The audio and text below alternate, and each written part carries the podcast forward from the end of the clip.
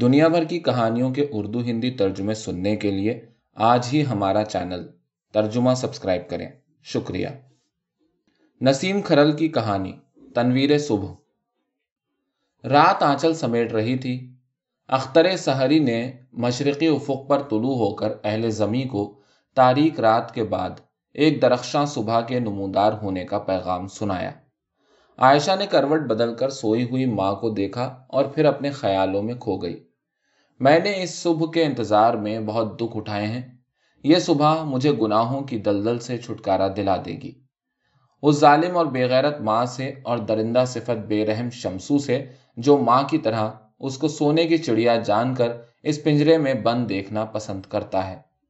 جب بھی عائشہ نے اس گندے ماحول سے نکلنے کی بات کی وہ اپنی خوفناک مونچھوں پر ہاتھ پھیر کر کہتا، دیکھ لڑکی، بائی نے تجھے لاڈ پیار سے خودسر بنا دیا ہے، مگر یاد رکھ یہاں سے بھاگنے کا خیال بھی. عائشہ اس خوفناک درندے کی فطرت سے واقف تھی، اس لیے اس کی ٹیڑھی بات پر وہ سر سے پاؤں تک کانپ جاتی. اس نے گھبرا کر صحن میں پڑی ہوئی چارپائی کو دیکھا جس پر شمسو سویا کرتا تھا، مگر یہ سوچ کر اسے اطمینان ہوا کہ شمسو اس کے بھائی کے ساتھ دوسرے شہر گیا ہوا تھا. ماں کے خراٹے خاموشی کا سینہ چاک کر رہے تھے. اس نے بڑی حقارت سے دوسری طرف منہ پھیر لیا اور دکھ سے سوچا، کیا ماں ایسی ہوتی ہے؟ وہ تو اولاد کو پال پوس کر اچھا بناتی ہے، زمین پر خدا کا سایہ. وہ تو سینے سے پھوٹنے والے میٹھے چشمے کی طرح ہوتی ہے، اولاد پر آئی ہوئی مصیبت کے آگے پہاڑ بن جانے والی ہستی. تو پھر یہ کیسی ماں ہے جو بیٹی کو گناہ کی دلدل میں دھکیل کر خود عیش کی زندگی بسر کرنا چاہتی ہے؟ اسی سوچ میں اسے اپنی پڑوسن ترنم کی رسمی شادی کا دھیان آ گیا. 1 سال ہی کی تو بات تھی، پوری برادری جمع تھی. آتش بازی اتنی چھوٹی کہ سورج زمین پر اترتا معلوم ہوتا تھا. برادری نے روپیہ پانی کی طرح بہایا. زیورات میں لدی پھندی ترنم کو دیکھ کر اس نے کہا تھا، مبارک ہو باجی، کتنے ارمان ہوتے ہیں اس رات کو دیکھنے کے. کہنے کو تو اس نے رومانی ناولوں میں پڑھی ہوئی یہ بات کہہ دی، مگر جب ترنم نے آنسوؤں کو پیتے ہوئے اسے بتایا کہ طوائف کی شادی نہیں بلکہ جسم بیچنے کی ابتدائی رسم ادا ہوئی ہے، یہ ایک بہلاوا ہے جس سے ناپختہ ذہن آسانی سے گناہ کی طرف مائل ہوتے ہیں، یہ مذموم رسم قابل نفرت ہے، تو عائشہ کو ترنم کی باتوں پر یقین ہی نہیں آیا تھا. حالانکہ ترنم نے ٹھیک ہی تو کہا تھا، وہ ہر رات 16 سنگھار کر کے داد عیش دینے والوں کے دلوں کو بہلاتی اور خالہ خوب روپیہ بٹورتی. دفتن اس کے خیالات کا سلسلہ ٹوٹ گیا کیونکہ پلنگ کے چرچرانے کی آواز آئی. اس کی ماں نے کروٹ بدلی تھی. عائشہ نے دور افق پر نظریں گاڑ دی جہاں دن رات گلے مل رہے تھے. اس کو صبح صادق کا انتظار تھا جب بازار میں ڈیوٹی دینے والا موٹا سپاہی چلا جاتا تھا. وہ جانتی تھی کہ بائی نے اس سپاہی کو خاص رشوت دے کر آنے والے خطرے سے چوکنا کر دیا ہے. بائی کے تصور ہی سے اسے گھن آنے لگی. ماں تو وہ مقدس ہستی ہے جس کے قدموں کے نیچے جنت ہوتی ہے. یہ کیسی بے حس ماں ہے جو پتھر کی بے جان مورتی کی طرح اس کی آہوں اور سسکیوں سے بے نیاز اس پر ظلم ڈھائے جا رہی تھی. اس کے خیالات کا دھارا ایک بار پھر بیتے ہوئے واقعات کی طرف مڑ گیا. وہ گلابی جاڑوں کی خوشگوار شام تھی. ٹھنڈی ہوا کے نرم و لطیف جھونکے اس کے کندن جیسے بدن کو گدگدا رہے تھے اور احساس دلا رہے تھے کہ وہ جوانی کی دہلیز پر قدم رکھ چکی ہے. وہ چھت پر بیٹھی موسم سے لطف اندوز ہو رہی تھی کہ پڑوسن والے کوٹھے سے شاہدہ نے اسے آواز دی اور بازار چلنے کو کہا. وہ اپنا پسندیدہ جوڑا نکالنے کے لیے الماری کھولنے لگی مگر اس کے ہاتھ اٹھے ہی رہ گئے. برابر والے کمرے سے شمسو کی آواز آ رہی تھی، دیکھو بھائی، آج 3ری اور آخری خواندگی ہوگی، اس کے بعد بل منظور ہو کر قانون بن جائے گا جس کی روح سے طوائف کا کاروبار ممنوع ہوگا. اس لیے کہہ رہا ہوں کہ اس وقت سے پہلے عائشہ کی رسم ادا کر دو، نہیں تو عمر بھر کی محنت برباد ہو جائے گی. بائی کو جیسے شمسو کی باتوں کا یقین ہی نہیں آیا. مگر شمسو، یہ کاروبار تو صدیوں سے ہوتا رہا ہے. کئی سرفروں نے اس کو بند کروانے کے نعرے لگائے مگر یہ اسی طرح چل رہا ہے. مگر بائی جی، یہ سرفرہ نہیں، قومی اسمبلی کا اسپیکر ہے اور مولوی ہے. یہ دیکھو اس کی تصویر کا نام سن کر عائشہ نے غیر ارادی طور پر دروازے کے پٹ سے سر نکال کر دیکھا. شمسو کے ہاتھ میں اخبار تھا جس میں ایک نورانی چہرے والے بزرگ کی تصویر تھی جو اس نے بارہا اخبار میں دیکھی تھی. اس کا دل بول اٹھا، اب یہ گندگی کا کاروبار ضرور بند ہوگا. پھر کوئی بائی شمسو جیسے گنڈے کی مدد سے بانو، عائشہ یا ترنم کو جسم بیچنے پر مجبور نہ کر سکے گی. کوئی بے غیرت بھائی بہن کی عصمت اس طرح نہ بیچے گا. مگر یہ خوش آئین تصور کا محل ریت کے گھروندے کی طرح زمین بوس ہو گیا. بائی کی آواز اس کی سماعت سے ٹکرائی. ابھی وہ اس عمر کو کہاں پہنچی ہے کہ پھر بائی کی بات کاٹتے ہوئے شمسو کی زہریلی آواز اس کے کانوں میں پگھلے ہوئے سیسے کی طرح سرسرانے لگی. تم بھی بڑی بھولی ہو بائی. عائشہ لال پٹام نہ سہی, ایک لذیذ کیری ضرور ہے. کیری سے اچار اور چٹخارے والی چٹنی تو بنتی ہے. تو فکر نہ کر, میں نے سیٹھ کریم سے بات کر لی ہے. اور وہ اس سے زیادہ اور کچھ نہ سن سکی. اس کا سر چکرانے سا لگا.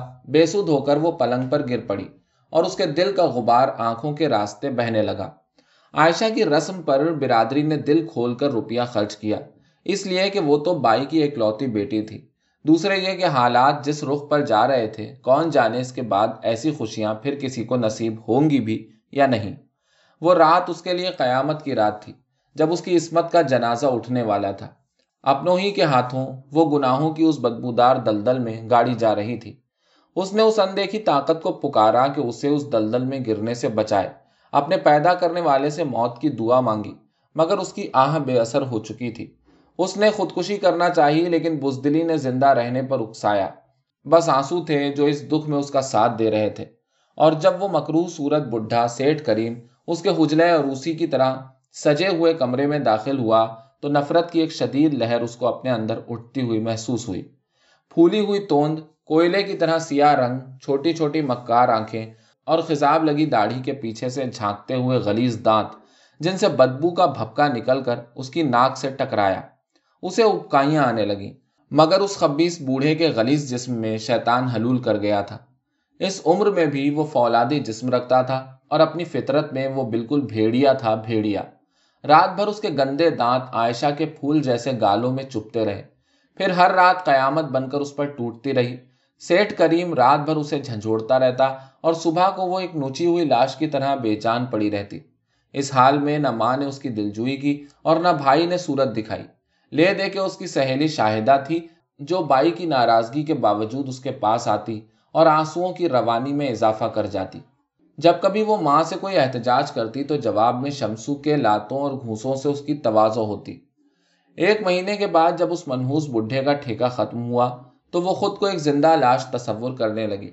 اس کے گالوں پر جگہ جگہ غلیظ دانتوں کے گہرے نشان تھے.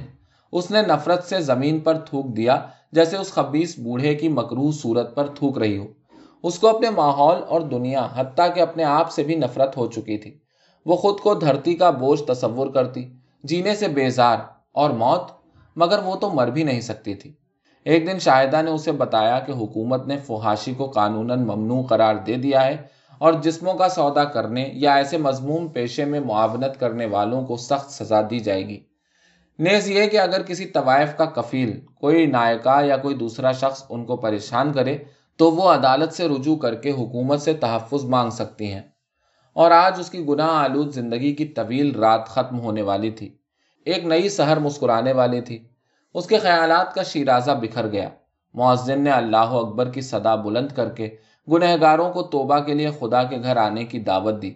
وہ ہڑبڑا کر اٹھی اور کپڑوں کے 2 جوڑے جو اس نے رات کو تیار کر رکھے تھے ساتھ لیے اور گھر پر آخری نظر ڈالتی ہوئی زینے سے اترنے لگی تو اس کا دل بڑی تیزی سے دھڑک رہا تھا. امید و بیم کی کیفیت میں وہ گلی تک آ گئی اور چھجے کے نیچے رک کر گرد و پیش کا جائزہ لینے لگی. دور تک بازار سنسان پڑا ہوا تھا.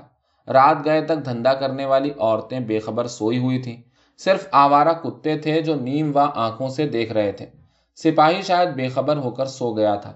وہ خوف زدہ ہرنی کی طرح چاروں طرف دیکھتی ہوئی آگے بڑھنے لگی. چند قدم آگے چلتے ہوئے وہ مڑ مڑ کر پیچھے دیکھ لیتی تھی کہ کہیں کوئی اس کا پیچھا نہ کر رہا ہو. جب وہ عورتوں کے اس قبرستان سے نکل کر بڑے بازار میں آ گئی تو اس کے قدم اعتماد کے ساتھ اٹھنے لگے. جج صاحب نے اس کے حالات سننے کے بعد اسے دارالامان میں بھیجنے کا حکم سنایا تو اس کا دل خوشی سے جھوم اٹھا. اب نہ گناہ پر مجبور کرنے والی ماں تھی اور نہ بہن کی کمائی کھانے والا بے غیرت بھائی, نہ کوٹھے کی آمدنی پر پلنے والا ظالم شمسو. اب وہ ایک عورت تھی جس کو کوئی نہ کوئی گھر بسانے لے جائے گا. دارالامان میں ماسی عزت بڑی ہی خدا ترس عورت تھی. اس کی حیثیت برگد کے درخت کی چھاؤں جیسی تھی, جس کی پناہ میں آ کر لاوارث لڑکیاں اپنے دکھ درد بھول جاتی تھیں. وہ عائشہ کی دلجوئی میں دن رات لگی رہتی اور یوں عائشہ اس کی ہمدردی اور غمگساری سے پرانے زخموں کو کچھ بھرتا ہوا سا پاتی۔ ایک دن ماسی نے اس کو قریب بلایا اور بڑے پیار سے بتایا، دیکھو عائشہ، آج تمہیں سیٹھ صاحب کے پاس حاضری دینی ہے۔ وہ اس دارالامان کے سرپرست ہیں، بڑے ہی نیک اور خدا ترس، مگر تم کوئی بات ایسی نہ کرنا کہ ان کی دل آزاری ہو، پھر دیکھنا تم کہ کس طرح تمہارے دن پھر جاتے ہیں۔ ماسی تو یہ کہہ کر چلی گئی مگر عائشہ کچھ بھی نہ سمجھی۔ اس کو صرف اتنا یاد رہا کہ سیٹھ صاحب بڑے نیک اور خدا ترس ہیں، ان کے سامنے کوئی ایسی بات نہ ہو جس سے ان کا دل دکھے۔ وہ دن بھر طرح طرح سے اس نورانی صورت بزرگ کا خاکہ اپنے ذہن میں بناتی رہی اور سوچتی رہی، اگر میں نے اچھا رویہ اختیار کر کے ان کا اعتماد حاصل کر لیا تو وہ مجھے اپنی بیٹی بنا لیں گے اور کسی اسکول میں ملازمت دے دیں گے۔ ماسی نے اسے بتایا تھا کہ لڑکیوں کے کئی اسکول سیٹھ صاحب کی سرپرستی میں چلتے ہیں۔ رات کا کھانا کھا کر اس نے اپنے کمرے میں ہی نماز ادا کی اور خدا سے اپنی کامیابی کی دعائیں مانگنے لگی۔ تھوڑی دیر میں ماسی آ گئی اور اس سے اپنے ساتھ چلنے کو کہا۔ راستے میں ماسی نے پھر یہ سمجھایا کہ اگر تم زمانے کی ٹھوکروں سے بچنا چاہتی ہو تو سیٹھ صاحب کو موم کرنا ہوگا۔ ماسی کے ساتھ وہ ایک خوبصورت کوٹھی کے احاطے میں داخل ہوئی تو اس کا دل کسی انجانے خوف کی وجہ سے دھڑکنے لگا، مگر دوسرے لمحے اسے خیال آیا کہ وہ بزرگ اور خدا ترس ہے، اور اگر میں نے اس کے دل میں اپنے لیے ہمدردی کا جذبہ پیدا کر لیا تو یہ دھند بھی چھٹ جائے گی۔ سیٹھ کے کمرے میں جانے سے پہلے ماسی اسے سمجھا بجھا کر چلی گئی، اور جب اس نے دروازہ کھول کر اندر قدم رکھا تو اسے یوں محسوس ہوا جیسے وہ روشنی کی کرن نہیں، جگنو کی چمک تھی جو اسے کسی تاریک غار تک لے آئی تھی۔ سامنے ہی سیٹھ کریم بیٹھے ہوئے تھے۔